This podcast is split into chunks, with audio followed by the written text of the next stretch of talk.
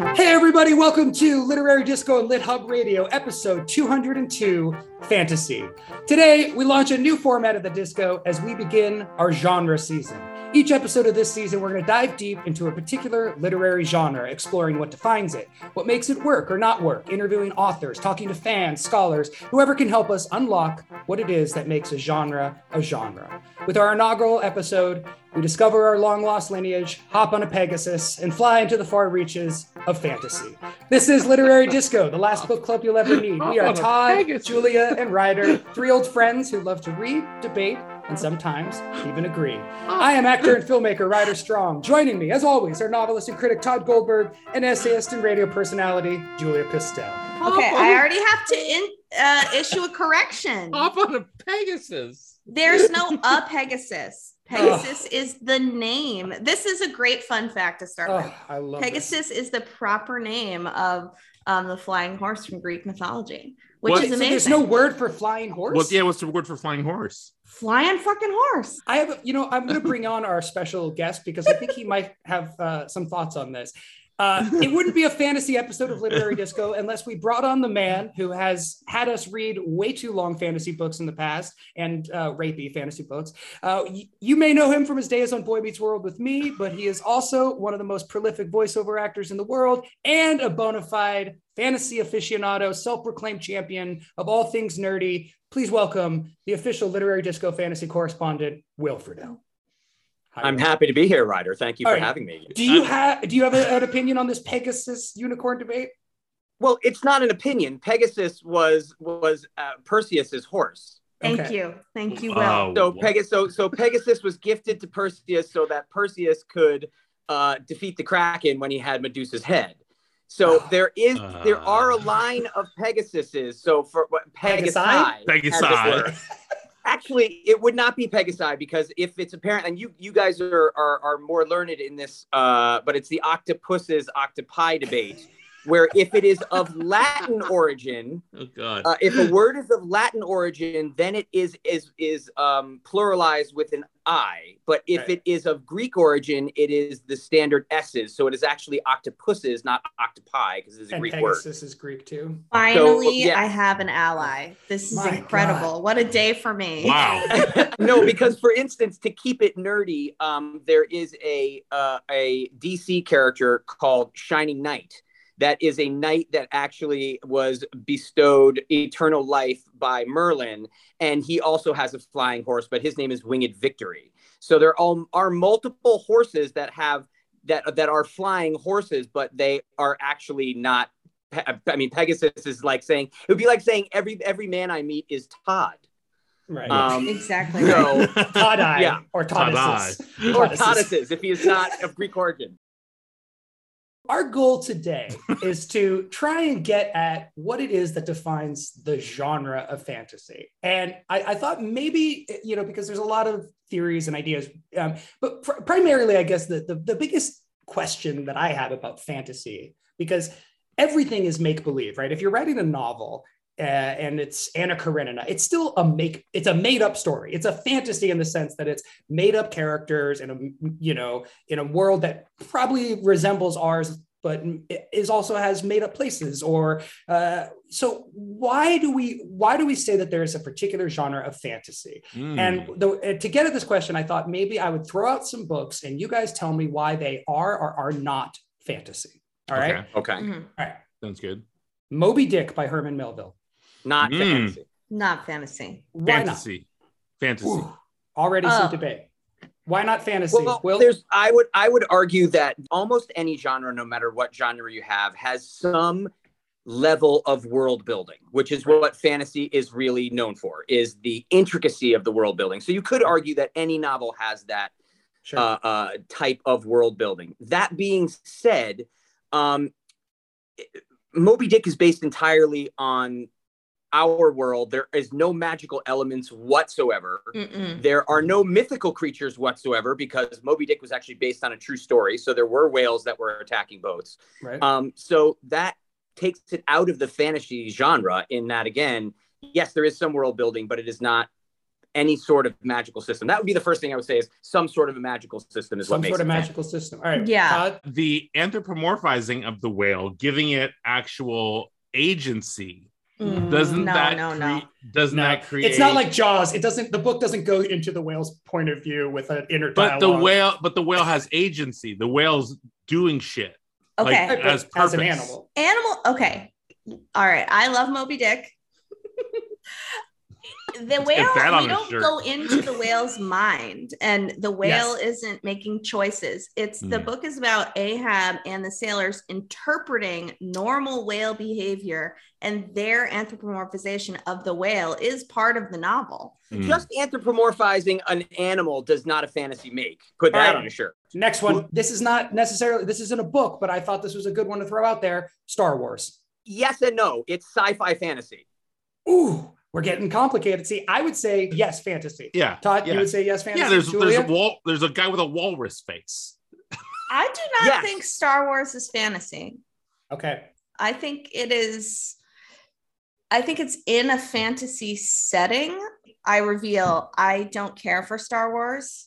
Um, Oh, so sci-fi fantasy is is a a genre unto itself in a way because what it does is it will combine the magical system of the force Right. With the That's technological magical. system. Right.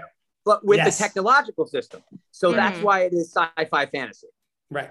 And it's there's destiny. There's a prince, or, or the, you know, there's the long lost co- child who finds out he's the son of the, the absolutely evil It's lord. a I mean, it's typical very hero fantasy. Yeah. Okay. Here's another one. 100 Years of Solitude by Marquez. That's magical realism. It's magical Well, realism what's that? Why not fantasy? because it's still our own world.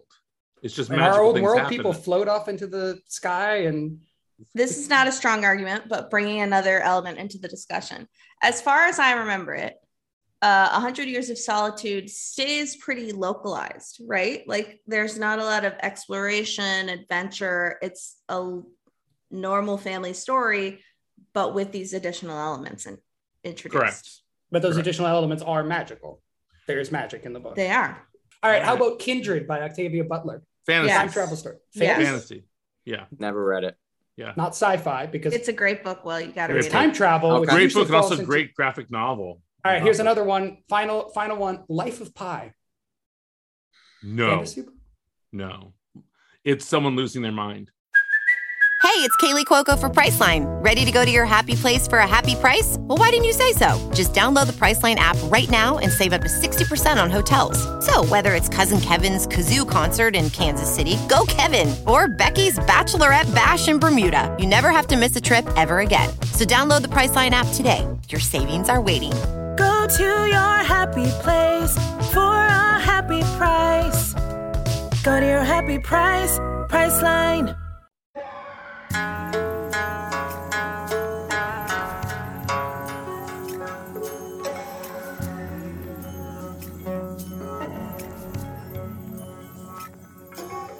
All right. So to get at this question better than any of us, we thought we'd find an expert. Uh, Brandon Sanderson is the most successful living fantasy writer. So he, he probably doesn't really need an introduction uh, with novels like Mistborn, which we covered in episode 47 of this show, uh, The Way of Kings, Oathbringer. Uh, Sanderson has created whole interconnected universes of epic proportions. Um, and beyond his original fantasies, he also took over the Wheel of Time series after the original author Robert Jordan passed away. He also is the what the largest Kickstarter campaign in history as of this moment, having raised $41 million to uh, publish, uh, I think, three books. Uh, and he's also a professor. He teaches writing, specifically fantasy and sci fi writing at Brigham Young University. So we thought he would be the perfect person to ask, What is fantasy? The really great fancy novels mix in these real human stories, these Mhm. stories about people. Uh, but they would do it in this fantastical uh, environment where I got adventure and, and wonder with my human stories. Like Mhm. Dragon's Bane Mhm. is the book that, that got me. I often say that's the that's the novel that the my teacher gave me. Uh, it's a lesser known book by Barbara Hambly, and it's really about a woman having a midlife crisis. Well, it's so Um, interesting because what I what I feel like you're saying, you know, is that that you actually connected fantasy actually allowed you to find more humanity than Mhm. Old Yeller. Yeah, or Right. you know that the, the so-called more realistic books were actually less relatable to you. Well, here's the thing. My mom uh, graduated first in her class in accounting in a year where she was the only woman in most of her accounting classes, right? Uh, she she she was valedictorian. She got offered a bunch of scholarships, and she actually delayed her career um, because she was pregnant with me. Uh, she eventually went on and became the accountant, uh, city accountant, and all these things. But when I was young, she stayed home with me. Um, and then my brother, which uh, as a young teen, you're like, well, of course she did. Look at me. I'm awesome. I deserve all this. Right. I deserve that. And yet I'm reading this book and I'm like, you could be a wizard woman. Leave the kids. Kids Yeah. will figure it out. Um, they can. They they, they they'll eat. The, that ha- kids figure out how to eat. Go off and be a wizard. And I get done with this book and I'm like, this book is about my mom Mm.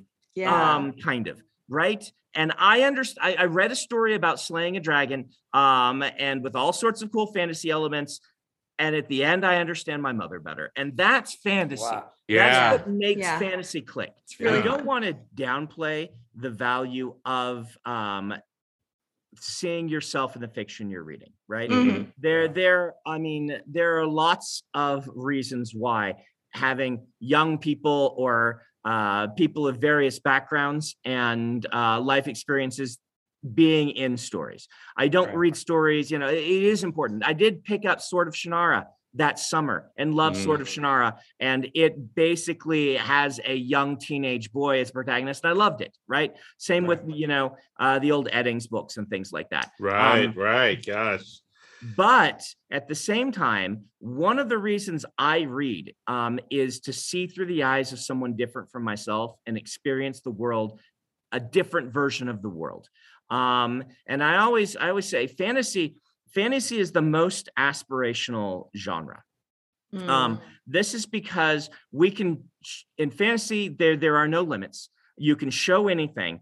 Um, and I always joke that it's called it's it's crunches for your imagination. It's ways to help you imagine Yes. a different um, and hopefully better world. Worse sometimes because when you imagine something worse, it's a it's a cautionary tale. Mhm. Um, uh, but fantasy, uh, Terry Pratchett to not to, to try to not mess up uh, a Terry Pratchett quote, which I will inevitably do. But he said something along the lines of, uh, "Fantasy is like riding a bicycle, um, or riding a an exercise bike, right?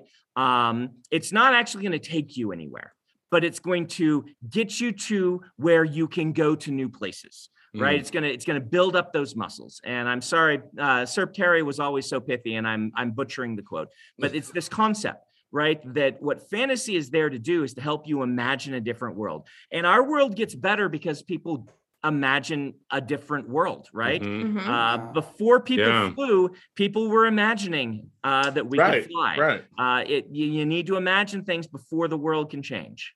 Well, so, So- I'm curious about what you're saying, Brandon, because you know a lot of a lot of what you're you're you're it makes so much sense to me. Um, and, but it also has a lot to do with the, the world building aspect of Mhm. fantasy, and I'm curious about the um, the sort of plot uh like requirements of a fan are there plot requirements to the fantasy genre or is it like you said you know a, a sort of could become a midlife crisis story set in the fantasy world how how do you approach it do you think of fantasy as a as a genre of like a with a plot built in or a certain set of plots built in or do you think of it as more like a sandbox that you play in That's an excellent question. So I think more like the second. Uh, Mhm. But um, we have this the word genres actually kind of a terrible word for describing things because we ascribe like three different things to the word genre. Uh, when I took my genre class in college, the genres were play, prose, and creative nonfiction. Right? Mm. Those were the three genres that they were discussing on an academic level. Uh, we don't even talk of it that way. We say fantasy, science fiction, which are also genres. But the thing about it is, fantasy, you can use, okay, what is a fantasy? You can do the plot structure style of fantasy and say, all right, fantasy is often either one of three things. It's a portal fantasy, it's a um, an epic fantasy, or it's a um, it's a, a low fantasy, right? Um, and those are your three basic archetypes um, of fantasies. Harry Potter, portal fantasy, kid uh, or adult falls through a portal. Epic fantasy, state of the world, lots of characters, often with a quest narrative, but not always. And then low fantasy, I, I'm a big, strong dude and I'm going to go kill this wizard, um, which eventually morphed into the Michael Moorcock, Elric, um, and even kind of the um, uh, split off a little bit into urban fantasy. The urban fantasy was mostly horror with dib- dabbling. You can go into all these sorts Sure. of things. Right. Um, but Right, right. fantasy is also just the genre where um, the impossible is treated as possible. Where Mhm. science fiction is the implausible is made you know we, we take what we think might be able to happen and bring it forward. Fantasy is no this is impossible. I understand it's impossible. We're all going to pretend for a while that it's uh, possible and we're going to tell a story um, and that's how i view fantasy Mm. um, under that as long as you think you're telling fiction if you'd put something impossible in you you're under our umbrella uh, so that means you know hamlet is fantasy right right. um, right. Right, whether right. Beowulf is fantasy or not is up for a debate, right? But the Odyssey is probably fantasy. Yeah. People The probably Tempest for understood sure is fantasy. The Tempest Um, is as- fantasy, right? as Mhm. being fiction, right? Um, and and so it's like, what is fantasy? Is it this set of genre tropes? Um, is it the the uh, storytelling genre of the imagination where anything can happen? Um, is it you know something else? And that's that's why genre as a, as a word is hard to define. Um, I don't look at fantasy bringing any specific plots. I think I often say this. I often say, why wouldn't you write fantasy? We can do anything you can do in any other genre, right? We we have literary fiction um, as as powerful as the as any literary piece, right? We've got Hamlet, greatest work in English language, right? Um, we've got all kinds of uh, imaginative, powerful Ursula Le Guin and all of these people um, who who have a great literary tradition. Or you can do romance as uh, as powerful as Mhm. any uh, romance story. You can do a mystery. You can do a detective story. This is what Harry Dresden is. Mhm. Plus, you can have dragons. So why wouldn't you? why would you write anything else? I love this. I think I can see writers like grinning because you're answering all of his questions about fantasy so expertly. Um, but I think for me, when I think about fantasy as sort or from a layperson's point of view, it let's talk about character tropes. You know, like the characters drive not only the character arcs, but the types of characters that we return to again and again. Um, so yeah, tell us why why dragons, why elves, why wizards? You know, what's so magical? And I mean that in a more human way, not in a literal magical way. What's so magical about these that we are coming back to them as as such strong archetypes? Yeah. So um, I would make the argument that that is definitely part of fantasy. Um, but Mhm. let, let me let me step you through it. Um, I feel one of the driving features of fantasy is a sense of wonder. Um, Mhm. Every Mhm. genre is seeking to create an emotional response in the reader, particularly fiction, uh, fiction genres, um, and different emotional responses. A good book's going to have a wide variety of them, right? You're going to be doing all sorts of things, but fantasy's like key component is this sense of wonder. It's a sense of exploration. It's a sense sense of going somewhere new. Um, and that creates an interesting sort of tension in fantasy, in that if you do the same thing too many times, the readership um, actually kind of stops feeling that sense of wonder. Right. Right, Um, Sure. and right. so Stale wonder. Yeah. y- yeah, Stale you- wonder bread.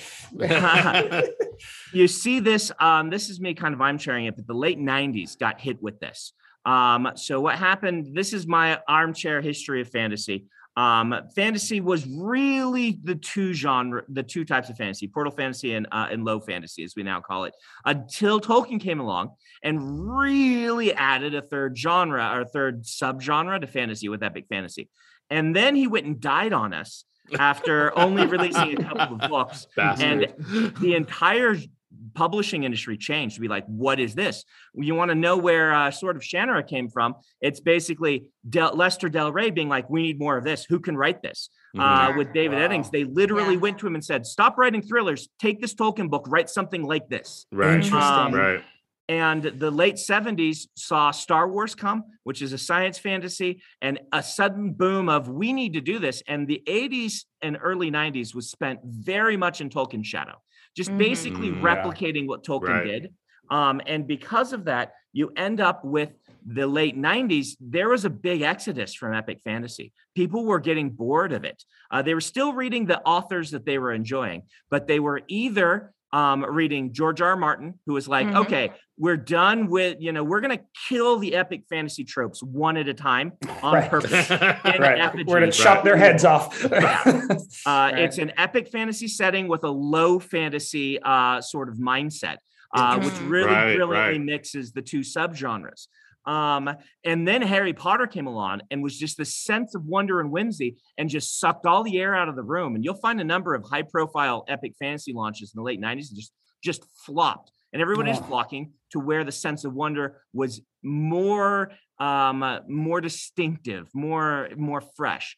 Um, and I think this was teaching us fantasy isn't about elves and orcs, though there are Mhm. great stories even being written today about elves and orcs. And some people, that's what they're looking for. And that's totally fine. I'm not saying there's no moral judgment there. But the 2000s, the last 20 years have taught us that fantasy is not about those, uh, those tropes. It is about solid, interesting characters and worlds with a lot of imagination. And Mm. if you don't shake that up and keep presenting new styles of storytelling, then this genre is going to get stale and it will die real fast.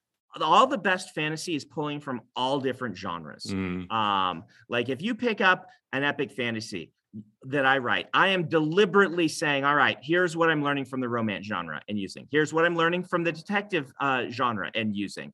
Uh, here's what I'm learning from literary fiction and using. Uh, Mm. I'm trying to pull all of that together to make a 4,000 word epic that is basically a bunch of smaller novels stapled together uh, Mhm. and, and interwoven. Mm. That's so So interesting. in in, the, in that instance, do you find the genre uh, helpful as a sort of set of of things to work with or even against? Yes, absolutely. Like Yeah. my my first not my first novel, but my breakout was Mistborn. And Mistborn's premise is what if the Dark Lord won? What if Mhm. Frodo got to the end of Lord of the Rings and Sauron said, Hey, uh, thanks for bringing my ring back. Mm-hmm. Um, I've been looking for that. Right. Uh, now I can take over the world, right? Right. Like that's the premise. What if the Dark Lord won and a gang of thieves were going to rob him? So Uh, it's a and so- conscious reaction to an existing Right. right. right? It's Mhm. got that Cliche, modernist right. take of a reaction against the tropes, and then it's mixing in, like I just said, it, it takes a heist narrative and it mixes Mhm. it in, mixes it in. And so it's just me borrowing, saying, Wow, I love heist stories. Why are there no fantasy heist stories? Well, I'm gonna do that.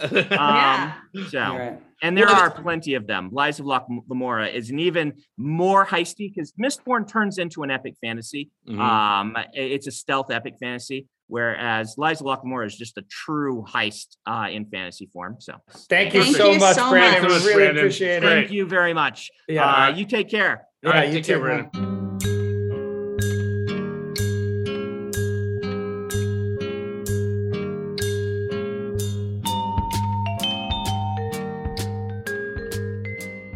Hey guys, uh, FYI, Brandon Sanderson, Knows what he's talking about? pretty smart. pretty, pretty smart. That was Yep. a good time. It's always so great when somebody uh, can walk the walk and talk the talk. Do you know what Yeah, I mean? my Like God. for, for somebody to be a professional, successful writer of his caliber, and then you know not only be able to do it, but then to theorize about it and to know the history of it. I just love that. I'm curious about this for you, Will, because you are our fantasy correspondent. You read a lot of it, you're acting in it. I presume that you've read a good sum of you know your standard literary fiction as well over the course of your life. What does fantasy fiction give you that crime fiction or literary fiction or any other kind of fiction does Romance. not? Romance, yeah. Well, again, I I said jokingly before that if if it's not book one of twenty, I'm not interested, and that's Mm. absolutely one of the things it gives you that most literature doesn't, which is a longevity you can't find anywhere else. You immerse yourself in these worlds for. I mean, again, when when when you started reading, you you mentioned the Wheel of Time, Rider. When you started reading the Wheel of Time, the first book came out in like 1982. The last one that Brandon did, and I could be wrong with those years, it's somewhere in the 80s. Um, the last one that Brandon wrote to finish the series came out in like 2012 or 2015. I mean, you will immerse yourself in these worlds for decades at times. Um, so these are characters that you are with for long periods of time as the world is unfolding before you it's there's an anticipation to fantasy that you don't necessarily get with with other um other genres where you're just you can't wait for the next one to come Yeah. out That's so true. And we haven't talked about that at all yet. Like, I have gone out of my way to be like, okay, what's a series of books that I'm going to spend months in Mhm. rather than, okay, this book was great. It took me a weekend or, you know, a couple weeks. And now I move on with my life. Like, what is an alternate reality I can regularly escape to? And I remember feeling that way when I started reading Game of Thrones. Like, okay, Yep. this is great. This is going to be like a year of me thinking about these people. Mhm. yeah well it's the that's- original it's original binge watching Yeah. Right. Well, I think that this, this speaks to something about fantasy in particular too. It's it's almost as if a sustained commitment to the fake reality Mhm. is is a requirement of the fact that like the fantasy is going out on a limb further than any other genre, right? It's saying we're not only going to make up uh, a, a set of characters, we're going to make up an entire world, and we're going to make up all these rules for that world and all the the ways that you know physics work in this world. Fantasy requires more participation, more commitment than any other Mhm. genre. And I mean, to that point, I wanted to talk about D and D because Dungeons and Dragons is, you know, to me how I discovered fantasy because I started by playing Dungeons and Dragons as a kid. I know Tod, you played Dungeons and Dragons Mhm. as a kid, and Will, you didn't as a kid, but now you play Dungeons and Dragons, right? yeah Oh, that's Yeah. interesting. Yeah, so he I came did- through the I- fantasy novel side, whereas I feel like you and I, Tod, we we started with the the Yeah. game first. So you so you've got your history of reading all of these books that you're bringing to playing D&D whereas D&D was my entry drug. Oh, that's so See, interesting. there you go. Yeah. The, you know, you mentioned how uh, specific the worlds get. My favorite uh, fantasy series growing up was called um, the the Belgariad and Malloreon series, written by David and Leigh Eddings. It was really David Eddings, but his, his wife Leigh is finally getting the credit she deserves for also helping. And between the first five books, the second five books, and then the two after books, Polgara the Sorceress and Belgarath the Sorcerer, So. Jesus. uh, you've got 12 books um, that were done over a span of years, but then they came out with something called the Rivan Codex. And what the Rivan Codex was, was essentially it was David Eddings explaining how he created the world and how intricate it got. And it, so there's different species, whether it be Sendars, Rivans, Telno, uh, Tolnedrans, the, uh, um, the Drasnians, I mean, 15 of them. And he broke down every country by uh, race, size, religion, um, currency, what that currency was worth compared to a currency in another world. I mean, it was just the entire world up That's to the crazy. economic system Yeah. That's was written out. crazy. So Well- you see when all of this started with him drawing a picture on a napkin and going, "This is my world." Um, Mhm. so it's it, it- they, this is this is a, a true fantasy writer. It's that intricate because if a tel, if if a Sendar meets a Rivan and they have to exchange money, they have to know what that exchange rate is, which means that David Eddings needs to know what that exchange rate is. It's crazy. That's well, I mean, I think this does go back to Tolkien, in, in, like even the basic sense. Like he included a map at the beginning of the book, right? Like Lord of the Rings opens with that little hand-drawn map, and in a weird way, it's like a it's like a, a, a form of detail and authenticity that makes you go like, oh, it, it creates a level of authenticity, I Right. think, more That's than right. anything else. right. Well, one of my markers is like if I open a book and there's a like a five page list of people that I have to know what you know, like what category they're in Right. or what lineage, lineage Fox they're in. I'm like, okay, I, I see the level of commitment and I'm in. Uh, Are you I kidding? the last the, the the last Wheel of Time book, uh, the one the the final one that wraps everything up. That Brandon that was the second or third one that he wrote. The the prologue was 110 pages long. The You know- prologue. there are people that don't read prologues, which is really weird to me. Like, because if you called it chapter one, no one would have a problem. Yeah, yeah, but it's they are they, and so to get back to what you're talking about with D&D, the the it, it, it sounds so ridiculous but to even bring it back to acting. You know that if you open a book and uh, if you know they believe it, you believe it. Right. So when they're that into the world they're giving you, like when an actor is that into the role, they believe it, so you do. It's the same thing with fantasy. You like like you said, like Tod said, you can see the commitment, or Julia said, you can see the commitment where it's like this is a world that is important and this person for you know no hyperbole lived in this world while they were writing it and Right. now they're sharing it with us and so mm-hmm. that is a wonderful gorgeous thing Well- and, and and you get that with d&d Julia, have you ever played D&D? No, I haven't. So, Will, I I am a professional improviser, and I, I ha- I've never mentioned this to you guys actually, but I also do an improv fantasy show um, called The King in the North, um, and it's really fun. But I've never played D and D, so I've performed improvised fantasy, but I've never been in a room where there's like no audience and you're doing D&D. So now you explain to me what the hell is D&D, how it works, and yeah, why is it so why is it as huge as it is? So how does? D&D D&D broken down to its most basic essence is improv with consequence. Yeah. It is a dice-based role-playing game. Is is D&D at its most basic.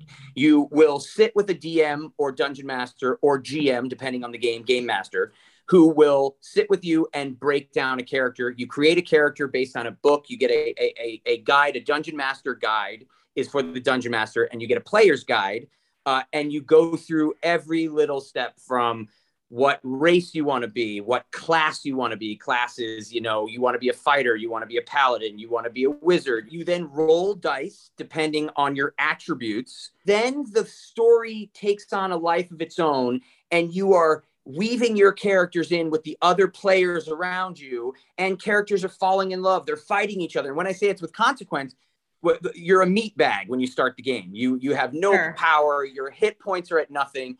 So it's like, oh, you meet a, a you know a horse walking down the street. He bumps into you. You're dead. So it's like you you've got to make sure that you keep your character alive long enough to grow into the character you could be, and you level up. And it just it is the most wonderful, amazing way to spend, let's say, four to thirty hours on a weekend. um, because the games are very long, very intricate. But you look down and you're like, how have we been here for 12 hours? And you don't care. In a lot of ways, it's like living inside of your favorite fantasy novel, you know, Mhm. or not even your favorite. It's like living inside a fantasy novel with fellow writers. You know, you're all Right. writing Yeah. it together.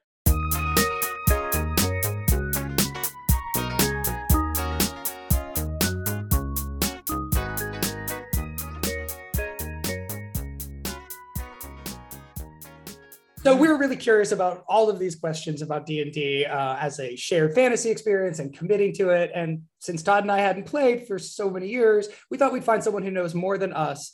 Kate Welch is a professional dungeon master and professional D and D player. She's been a cast member of uh, D and D campaigns that have aired live, including the D and D show Acquisitions Incorporated, and she also worked at Wizards of the Coast as part of the official team that writes and designs Dungeons and Dragons campaigns. So Nice. we talked to her about what it means to write D and D. The whole D&D team was about 25 people. it's almost like running a like a TV show, you know, the- Yeah, or a video game. Or a video game, yeah. it's very that's super interesting. Um, and so what you're writing is essentially a guide for a dungeon master to sort of launch their own version of the story, correct? Yeah. And one of the things that we try to convey really strongly, especially with fifth edition, is we're writing, we we give you a a, a guidebook, like a map to a Mhm. place and, and places that you can go, things that you can discover. And some dungeon masters, although I think it's a minority, take that as the Bible. Like we are going to do exactly what's in this book, Mm. and because that's the published adventure, Right. and that's what I think that you know the Adventurers League style gaming, where it's like we're we're all doing this almost almost um, as a contiguous competitive thing, where we're all tracking our resources over time. oh, I think they're they're a lot right. more they're a lot more stringent about it. But the vast majority of dungeon masters, at least I hope, take what we wrote in those books and use it as a guide, a, a suggestion, right? Mhm. And so you know you can you can flip through, you can see the layout. Okay, I gotta I I see what they're going for here. I read about what's going on. I think about my party and I make changes that I know will interest them. Right. That's what's so fascinating to me too about DMing. It's like you have to, you have to, uh, you know, build the world, but then also improv within it. Like Right. you have to respond to the choices your characters your your, You- your players make, right? You have to be the doctor and the patient at the same time. a good dungeon master is is ready to pivot you know is is like okay my group is going in a totally different direction. This is classic like oh my group ruined my plans. For me i'm like oh now it's going to get interesting. The fact that n- now we're now we're getting to a thing that i had no idea we were going to do that's when it gets exciting for me. That's when i get to improvise and Right. i get to be a part of the game now. It's not just me like reciting my great novel that i've written for you all to sit and listen to my fan service um, but but uh, be actually being able to be like you said writer a a, a, a performer and a writer on this is Right. it's just it's the best when does it go wrong?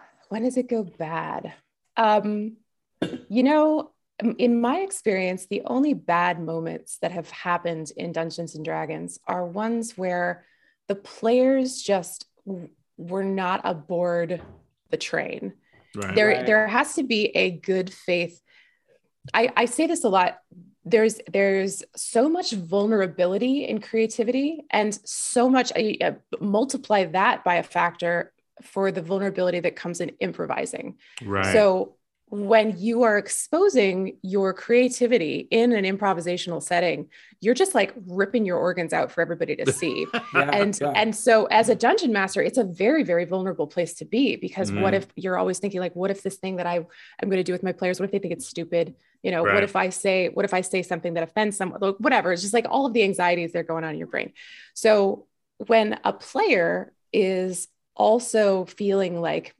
they uh, usually it's it's a player who doesn't feel like they can be vulnerable back right. uh, they're not comfortable and so they're they just don't they don't rip open their chest and show you their heart like they're Right, they are right. too they're too protected right. um and so i you know there there's a feeling of like i'm i'm not going to be as nerdy as vulnerable as this person is because i i'm afraid and so Right. those moments have happened with me um and I- that I mean, still though, because game I, I guess I always just assume like if you're in it to the point where you have you DMing for them, like they're they're in it, right? Like they they want that sense of play, they want to be in that world.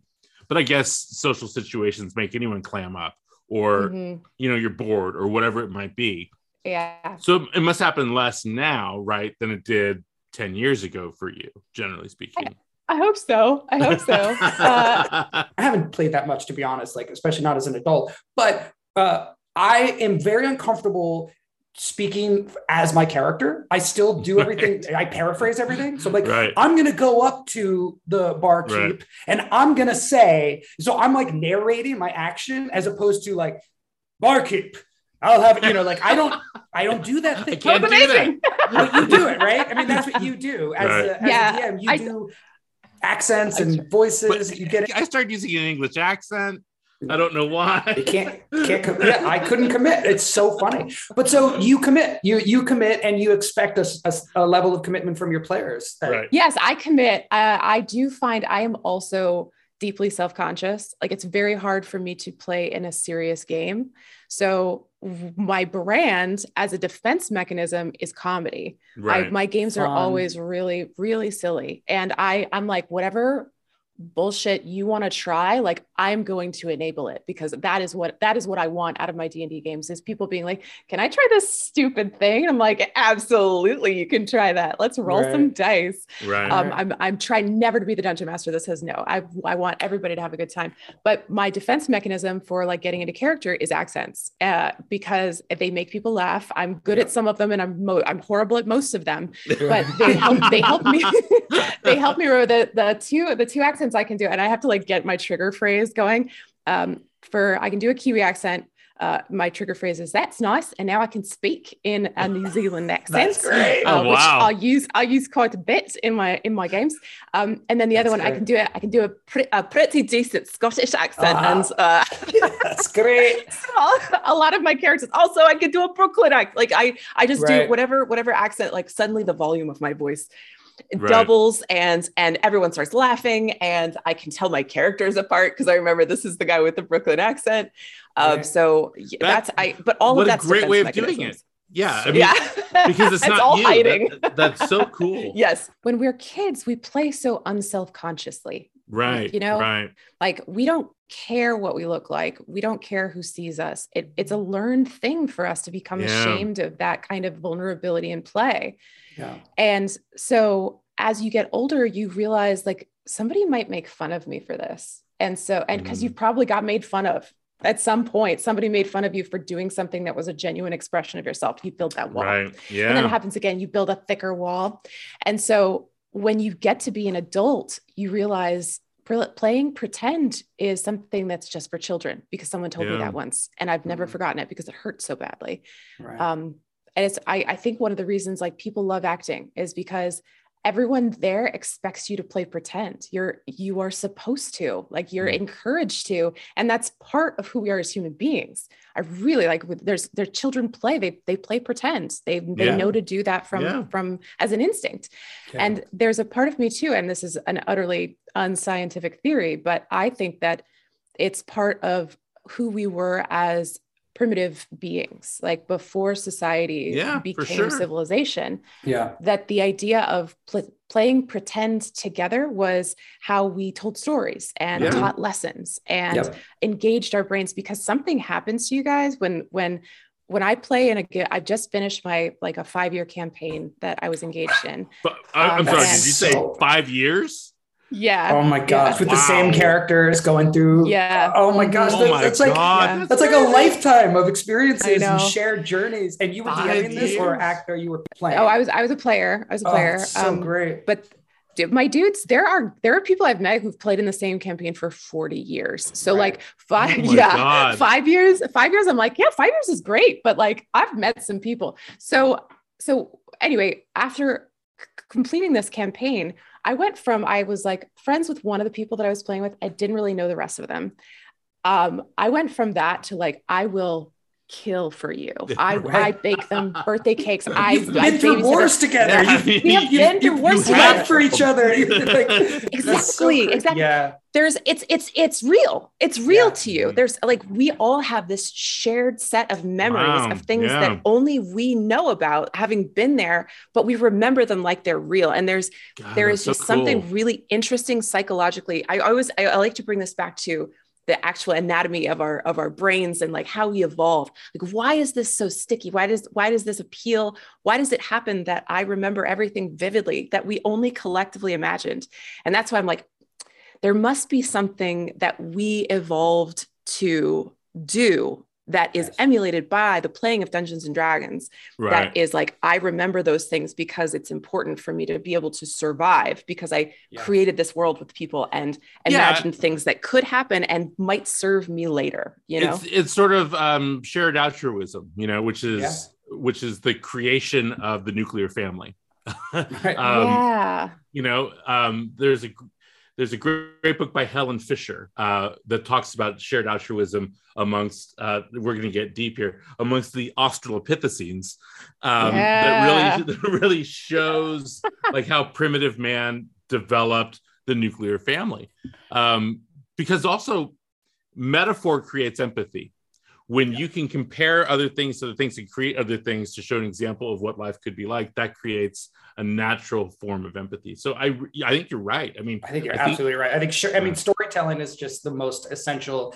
You know, it's it's the way we remember things. It's how we, you know, it's the way humans. We just are such social animals, and I think you're right. Like D and D is, it, it- there's something primal about it. There's Yeah. something so effective about it. And it's amazing. It actually took us so long into the 20th century to sort of develop a version. You know, to develop the game. or So- did it? this episode you know our, our focus is is on the the notion of genre and and then and specifically fantasy. And i guess like i'm wondering if you have any idea why like because you could role play anything right? And people do. There are other games. There's cyberpunk games there's vampire there's werewolf there you know but but d&d is enduring. It's like the that sort of high fantasy that epic you know tolkien inspired world is kind of the still the most popular. Why do you think that is? Why why is it why do we role play fantasy as opposed to other types of people? Well, uh, specifically, uh, Tolkien is an excellent, I think, um, pin to to put in it, because when you talk about werewolf and vampire, those are all fantasy, right but there's a difference between modern fantasy dystopian like cyberpunk type fantasy Right. and a completely like otherworldly semi-utopian place Mm. where beautiful things occur and, Mm. and magic is real um, that is i think allows you to completely escape who you actually are uh, in in totality where you are who you are everything is different. And there is i think i think escape is a, is a huge deal in especially in the the more the more stress we're under as people the more populated our world gets i think escape is becomes increasingly important so a world in which you can totally escape and tolkien i mean the, the unabashedly d&d was was ripped off so many Totally, things from yeah. Tolkien. it's Right. it was just like it was obviously a game where like i want to pretend to be in middle earth Yeah. um like they had to call they only call halflings halflings because they were called couldn't hobbits hobbits, early right. on and yeah there was some lawsuit action uh, but but uh but yeah like there i think that tolkien really tapped into something too. And and i'm sure there's there's uh, thousands of of thought pieces written about what it is about tolkien that that really got people. Mhm. um, but there's there is just there is this world of of, of mystery.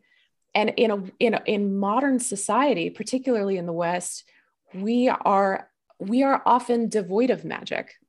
Like magic is Mm, not something that enters our day to day but there's still a spiritual pull toward the mystical that that humans just can't deny whether like i know i know plenty of atheists who love playing magical magic wielding characters in d&d there's still a a a desire for there to be something that isn't quite understood all the way something Right. that gives you power beyond what your boring meat sock of a human body is able to, to accomplish That's so well put. You know? Yeah. Does the nature of the, the game require a sort of fantasy storyline, you know, a, a, a journey, uh, or is all of that up for grabs and you kind of take it, you know, as it comes and go wherever the, the does the genre kind of run with the players or is it set ahead of time? I guess is a question. Yeah there's it's very much it very much runs with the players. It's something that i like to ascertain in like a session zero when we we're talking about like who are who are our characters? What kind of Mhm. chemistry are we going to have together? What kind of game do we want to run? Mhm. and you can customize every single bit of this to the group that, that's playing. Maybe they really want to do a lot of heavy hitting combo or uh, combat in dungeons great now no that's the kind of game that you're going to run right. I personally love to run games that have very little combat for a number of reasons that we don't have time to get into. But the main one is that um, I just I don't love combat in in D and D. Yeah. So I like that. There's so many other things that you can be good at, like Mhm. what and, and and kind of to your point earlier, Tod, when you were talking about your D and D game, how it's like when people are killing the orc, everybody else is like, yeah, if I can kill that orc. Right. That's Right. every game. Every, it's very easy to disengage. So uh, that's my personal preference. I'll run whatever the, the group wants. But when it comes to the, the through line of story, I do think that there's one that I tend to gravitate toward that is a tried and true classic, works every time in any medium, which is the chosen one Yeah. story. Mhm. It, it's like all of the best stories that have echoed throughout the years. There's always an aspect of chosen one, and it, it it relates to that escapism and that fantastical nature of the genre of like, ooh, what if I was the chosen one? Right. Right. That'd be amazing. So Yep. does that mean Yep. you end up sort of uh, insinuating pretty early on that somebody within the party is is chosen for a destiny, and then you're going to find out what that is?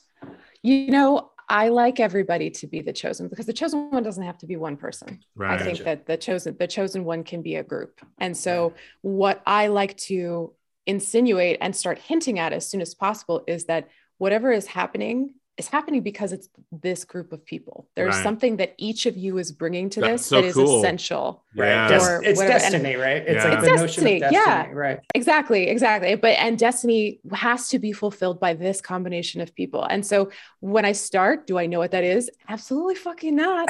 like I don't I don't know I don't know what the chosen one story is going to turn out to be, but the more I see these players play the more I find out about their characters, the more we all discover together. Mm-hmm. And then an idea will come to me. And I'm like, Right. ooh, maybe this could be it. And then you start steering them toward that. Like that's one of the best, the best things about being a dungeon master is like, I have no idea where this is going when I start. And I'll figure it out as we go, just like the rest of the group will. And and Right. being able to trust in yourself and in your own creativity and and know that whatever's going to happen is going to be for the sake of the story and is is going to be memorable.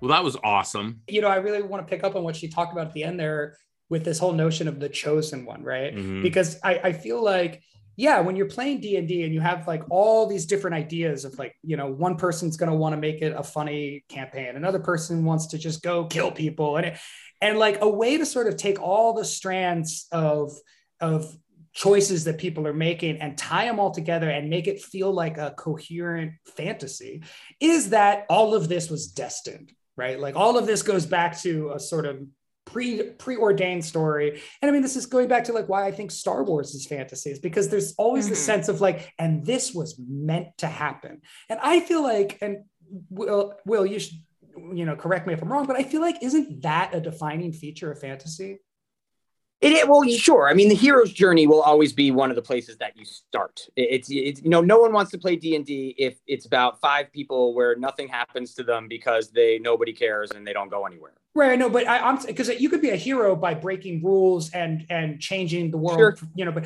but I'm talking about specifically. Oh, you were destined to become the king, Sure. or destined the- to be the one who yeah. kills the king, or whatever. Yeah, the predestined thing is always you. It's the it's constantly the child born with the mark that means something. right, The exactly. or you have half a medallion and you've got to go find who had the other half a medallion. There's something where your your life has already been chosen for greatness, but you now have to walk the path of it. Yes, of course. Right. That's that is very and and one of the things I like to say is while that may be true, that doesn't change the fact that some people do that very well and some people do that very poorly. Right. So while you may have, I mean, I always say the, at the end of the day, the blues is three chords. Um, it's how you play the blues that makes you a great blues musician or a terrible blues musician. right, So, right, you know, fantasy may start with those same three chords, but Brandon Sanderson is Brandon Sanderson because he writes like Brandon Sanderson right. um, Right. and Right. creates worlds and magical systems that are marvelous, where other people um, will take those same, hey, you're predestined to grab the sword because your fingers marked in the way, and it's just a bad super story. predictable. Sure. Right, right. Yeah, yeah, Yeah. predictable and and it's it's or just not well written or it's I mean you get even the things that we're going to start. You said Star Wars. You get you know when they they did the first Star Wars uh, of the of the the, The first series. Star Wars of the second reboot, episode what uh seven, seven. Yep. and and it came out and and um what was her name Ridley. Uh, I forget her name, but the the the, the lead Ridley. character, yeah, Rey, who played Rey, who played Rey. Rey. Everyone hated that she was a Mary Sue because yes, her life might have been determined, but the thing people loved about Luke Skywalker was the fact that he was bad at lots of things when we Right. started. He was whiny. He couldn't really fly well. he was like the greatest American hero. He was like, Right. I don't know what to do with this suit. but that's why you loved him. Whereas Right. she did everything perfect the first time she touched it, and people hated it. So Right. it's like, hey, you took the same exact story, and yours is bad, and theirs is good. Okay, well, why? And that's so. So that's one of the reasons why. And and it's again, it goes back to we keep talking about what makes a fantasy, and the, it, you don't have to be predestined for greatness, but you know, it certainly helps. So you know, one, one thing I was wondering too is like, like it seems like fantasy requires like a reason for chaos, whereas crime fiction, for instance, has often has someone who comes in and solves the chaos. Fixes the chaos. fixes the Mhm. chaos. So like, oh, the reason we're in chaos is that we're looking for the one. The reason that we're in chaos is that the boy with the mark has not been discovered. Um, and that sort of reminds me of like, oh, well, the reason that there's gay people is that Christ is coming back and he will fight the gay people, or you know, whatever whatever religious canard is out there at any given time that is dependent on the return of Christ. Yeah. Um, so there's definitely something biblical and Arthurian about a lot of these things. Those are obviously two major branches Um, But I'm so sorry to you three. This gets to exactly why I am not a big Star Wars fan because, and I, I let's get away from this and talk about some other series because it's something that permeates fantasy, which is destiny is from blood and from family and like Yes. star wars irritates me in that like the only real twist is who's your daddy um Right. like how many times can you do that twist um and Apparently nine. Nine, yeah, Exactly. nine, nine but i think that's that's really heavy for a lot of people you know and and maybe not a great way it's like yeah no matter what you do whoever your parents were whoever your great great grandparents were like that's who you're gonna be Well, but this Um, it, it goes back to the religious point, right? Like Right. there Yeah. because Jesus Christ, who's your daddy, right? Like Right. I mean, we're we're getting to the heart. It's like the notion of of, of fantasy, fantasy does seem like it's almost like um like a human like there's a, a religiosity built into the human brain right this Right. impulse for storytelling that is rule breaking like we're going to break the reality of the world. So like that's not just a tree that's a tree that means something. That's not just a regular river that's a river that means something. And i'm going to spin a story that tells you the meaning of it. And, and it's not going to be evidence based it's going to be just story based and i'm going to break the rules of reality and you have to believe me. And like the way to make somebody believe them is to be like and it's destined and it was always meant to be that way Yeah. and you know there's no more like further evidence of destiny than you were born to these parents who were these powerful figures or you were born to go do this and so i It feel like fantasy strong. plays in in the same sandbox as religion you know and it's like Right. Mhm. in a way it's it's it's it's uh you know to take Well- improv with consequences it's sort of religion without consequences but That's then also fantasy. doesn't doesn't fantasy then also if you are religious sort of provide a backbone for the thing that you already find important in your life. Like oh it's not just this thing that is true obviously that guides my life but even the art that i consume is about the same basic threads of humanity. All right so julia you went ahead and uh, solicited some fan uh, Yes. recommendations for fantasy. So how did that go Yeah, it went great. Um, well, we recognize that we are only talking about the tiniest slice of fantasy, and we know that we're not touching everybody's favorite books. So we thought we'd throw it out to the fans. You guys called in, you left some of your favorite recommendations, and we're we're gonna do this reading rainbow style. We're just gonna let let you talk and take it away, fans. What should we read next? Hey, Disco. Uh, this is Dave. I'm a public librarian in Rhode Island, and I was calling with my fantasy suggestion. Um, I'm going to throw out Black Sun by Rebecca Roanhorse. Uh, if you're looking for a fantasy uh, book that is not in the medieval Arthurian England, Europe mold, uh, this takes place on this continent um, with indigenous myths kind of pulling into uh, the the fantasy world of a crow god that is being reborn and all of the political machinations in their civilization. Uh, so it's a really fascinating look at a, a different way to write fantasy. Hi, this is Erica Jelinek calling. The City We Became by N.K. Jemisin.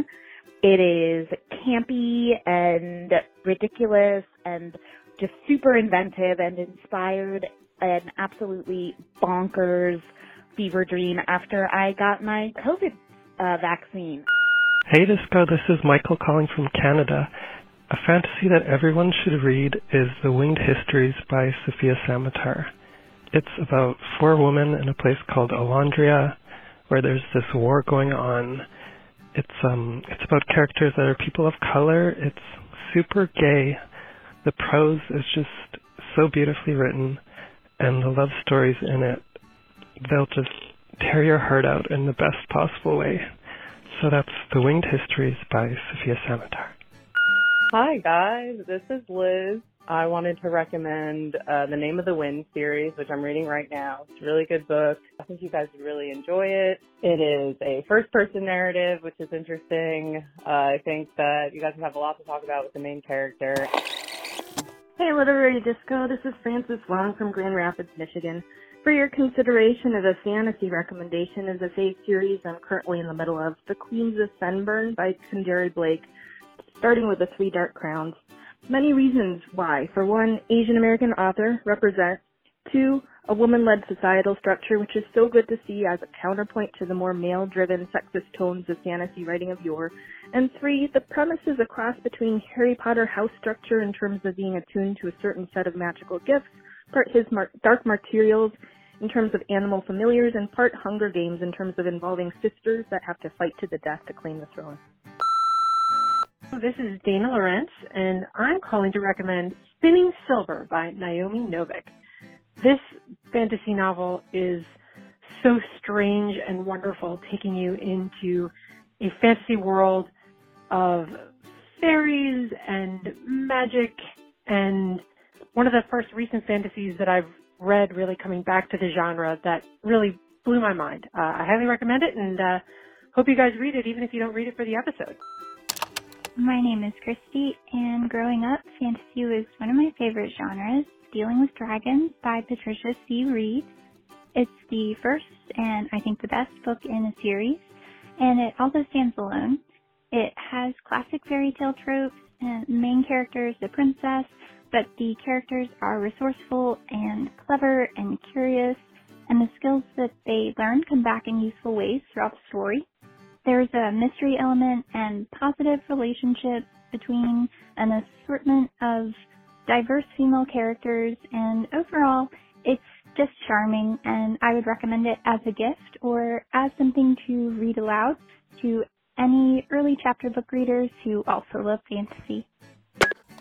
My name is Brian Piranesi, which uh, I thought was awesome. Uh, it was inspired by a series of architectural drawings, and it's all about a character who has lost himself in a labyrinth of sorts. Uh, that's uh, like a series of other dimensions. Uh, it's very cool, um, very original, and it made me want to get into reading contemporary fantasy again in ways that I hadn't before. So I hope that you like my picks, uh, and I really love listening to your show. Bye.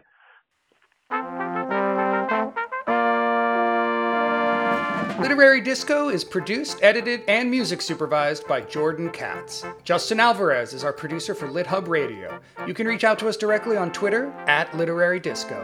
Happy reading, everybody. Thanks for listening.